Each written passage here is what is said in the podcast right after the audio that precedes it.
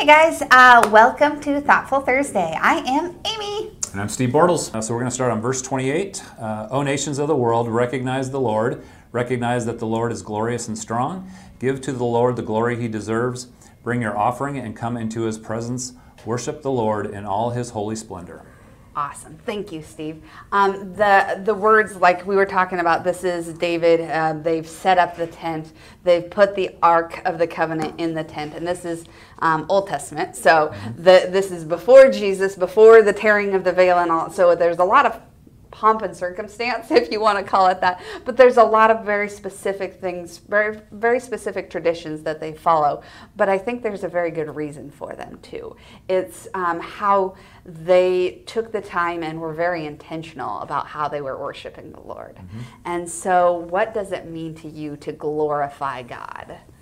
Well, I think for me, it's so glorify and worship, I think, and respect kind of fall into the same categories for me. And what it means to me is how I live my life. So what I do on a day-to-day basis, maybe even down to what I think by a minute-by-minute basis. You know, does that reflect God? Does that really tell him that I love him? And yeah, I think that's about it. Absolutely. I love how you mentioned how you think, too.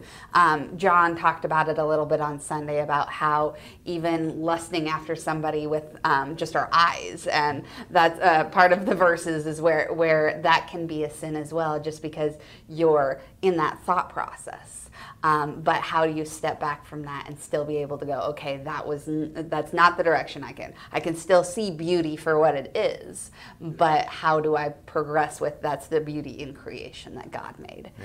How do I praise him for that beauty and not go less fully towards these things? Yep. I love glory, and like you sing praises, you are thankful, and you pray and you serve, and there's so many different ways because that's part of the whole presence of God, and he's part of everything. And so going into that glory can be even in your unique gifts, like we talked about last week. Right. And so using all those pieces to glorify him. And so it also talks about an offering. And so we're bringing this offering to him. What does that? How do you describe that offering?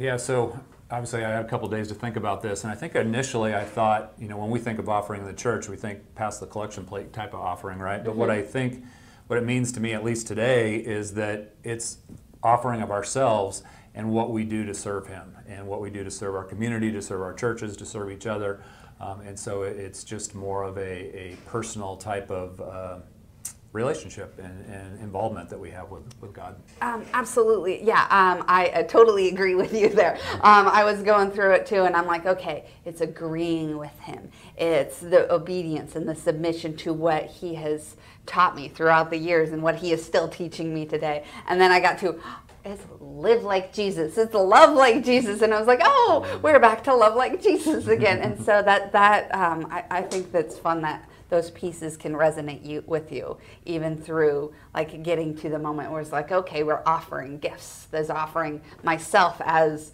how I live my life.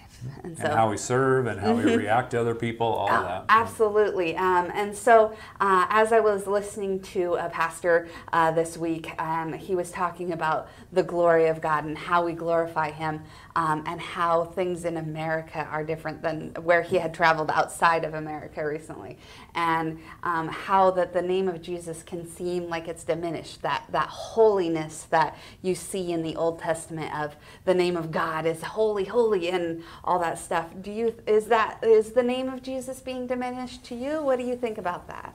Well, I think it's cyclical, right? I think the name has been diminished since the beginning of time, since Jesus was around, right? So it doesn't take too many chapters in, or books in the New Testament to kind of see how things went sideways, you know, after Jesus rose from the dead.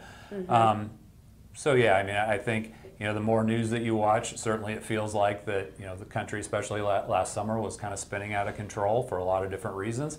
But I think there's also a lot of little miracles and a lot of ways that God and the Holy Spirit communicates with us every day that me personally, I'm probably too busy to even notice, right? I mean, it's a nice day out today. And was I thinking about that when I drove over here? Not really, right? I was thinking about work and thinking about this. So yes and no. I think that God reveals himself when we need him. And he's always there, But yeah, there's times that, you know, we diminish him for sure. Mm-hmm. I like how you said we diminish him. It's like the song, you must increase, I must decrease. And so the more we actually are intentional about that and making sure that, hey, yeah, it's a beautiful day. It's this beautiful creation. It's the sun is shining. This is something God can be glorified in. And even in those rough moments where it's like, oh, what's going on with the world today? We can still see, see the helpers. Now I'm going to blank on his name. Mr. Rogers used to talk about seeing the helpers. So even in those turmoil moments where you see the violence on TV, there are still helpers out there. Yep. And that's what you can be to the world. That's what I try to be to the world. It's not always the best thing I can do. I'm not very good at it sometimes, but I think that's where we can try and weave our way back into it and say, hey, the glory is there. You just need to pay attention for it. Yep. And so that's part of my last question as I was working through this, and it's like, how do we bring that glory back? I was like, yay, live like Jesus, love like Jesus. And so what did you come with? Yeah, I think it goes back to serving. So, you know, what do we do intentionally every day to worship him and to celebrate him? So certainly through prayer, certainly through serving in whatever ways you can serve, I think is two great ways that we can do that. Absolutely. Yeah, I love serving. That's part of that's one of my love languages. I love to access service, things to do, give me something to work on.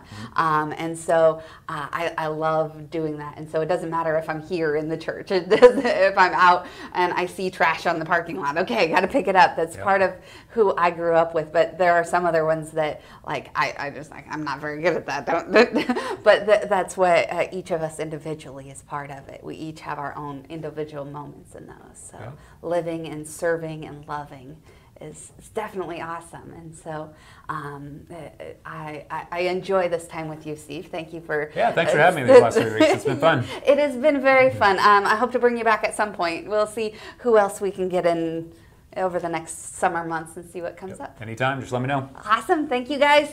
Have a wonderful Thursday, and this weekend it's Mother's Day. Don't forget your mothers, those who are mothers, those who are going to be mothers, who are trying to be, those who even have difficulty with mothers. There is great joy in finding those people that are mother-like to us too. Friends, neighbors, anybody. So happy Mother's Day, happy weekend, and we'll see you later. See ya.